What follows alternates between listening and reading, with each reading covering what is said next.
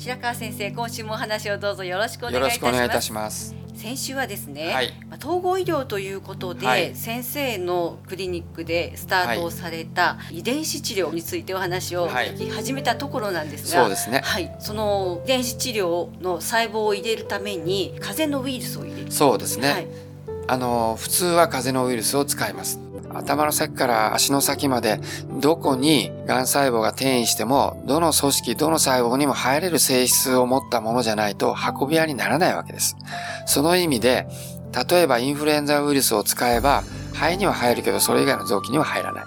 それからノロウイルスは胃腸系には入りますけども、その他のところにはいかない。したがって、我々のクリニックのように非常に広い原発層を持ち、かつあちこちの臓器に転移しているような人には、やはり風邪のウイルスのような全身の組織や細胞にくまなく入っていく性質を持ったものじゃないと使えないということですね。はい。それでその副作用としては少し熱が出るという話が、はい、今申し上げましたように風邪のウイルスを使いますので、細胞にひっついて中に入るとき、この遺伝子治療薬だけじゃないんですけども、風邪のウイルスが風邪を起こすときも、そのように細胞にひっついて中に入るときに、風邪のウイルスが来たよという、その信号が発熱という形で現れます。従いまして、この遺伝子治療薬を打ち込みましても、やはり熱が出ます。しかも、風邪の時には人から移されて少ないウイルスがだんだん日数とともに増えていく。つまり潜伏期間があるわけですが、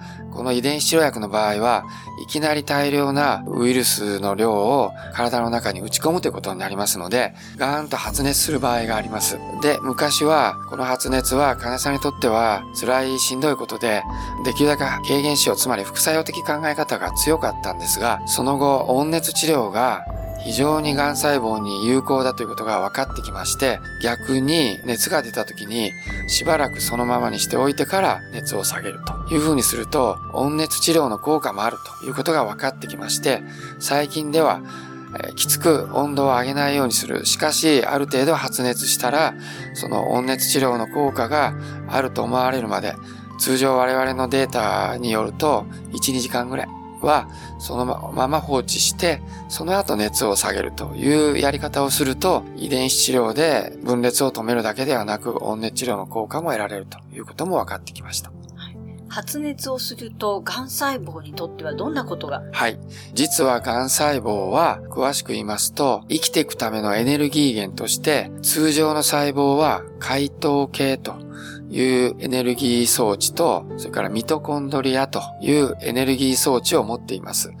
しかしながら癌細胞はミトコンドリアを使わないというやり方をしてますので、解糖系だけでエネルギーを使っています。そうするとこれは非常に低温に強いというシステムになってますので、癌細胞の周りをですね、温熱治療で温めていきますと、解糖系がうまく働かなくなると。そのために癌細胞はエネルギーを得られなくなって死んでいくということが知られています。したがって癌細胞に温熱が有効だという説明になっていると思います。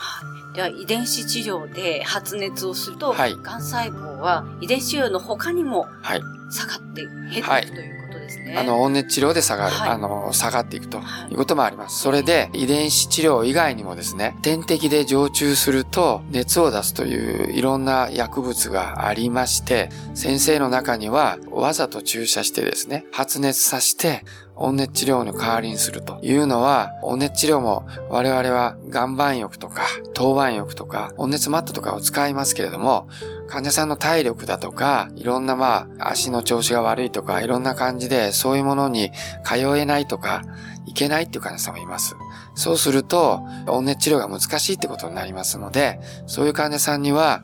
わざと点滴でですね、熱を出して、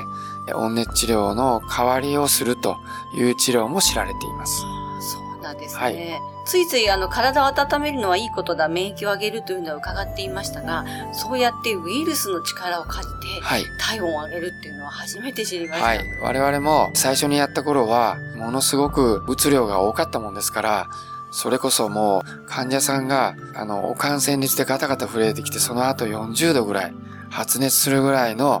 猛烈な反応を伴ってました。ものすごい、あの、遺伝子治療の量も多いし、発熱もすごいので、効果もものすごかったんですね。ですが、一回やりますと患者さんものすごい恐怖を感じて、次やりたくないと患者さんも多かったです。それでもっとマイルドにやらないと、結局、長い目で見ると、一回こっきりやって、あとやらないってことになりますと、まあ、それだけでは、やはりさすがに十分ではないので、長いこと何回もやって、治療効果を得るというためには、それほどきつく、患者さんの負担を与えないという方が、得だということが分かってきまして、打つ量、それから熱が出そうな場合には、あらかじめ前もって解熱剤を投与して、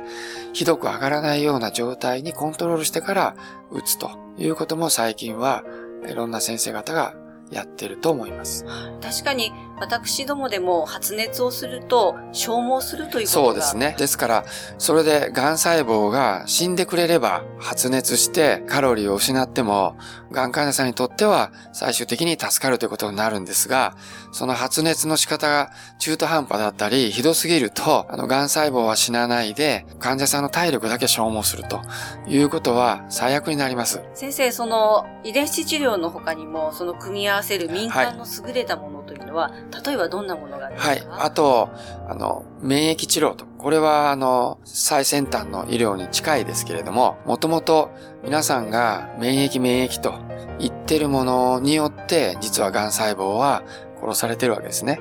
この免疫の正体は、実は白血球という細胞の中のリンパ球というのが癌細胞を殺しているというのが分かってきました。したがって、癌の患者さんでは、このリンパ球の数が足りなくなっている。あるいは機能が落ちていると。したがって、抗がん能力が十分ではない。ということになります。そこで採血させていただきまして、数を増やして戻す。あるいは機能を強化して戻すということによって、癌細胞を殺す能力を上げるというのが免疫治療です。これも非常に強力な治療として我々は使っています。はい。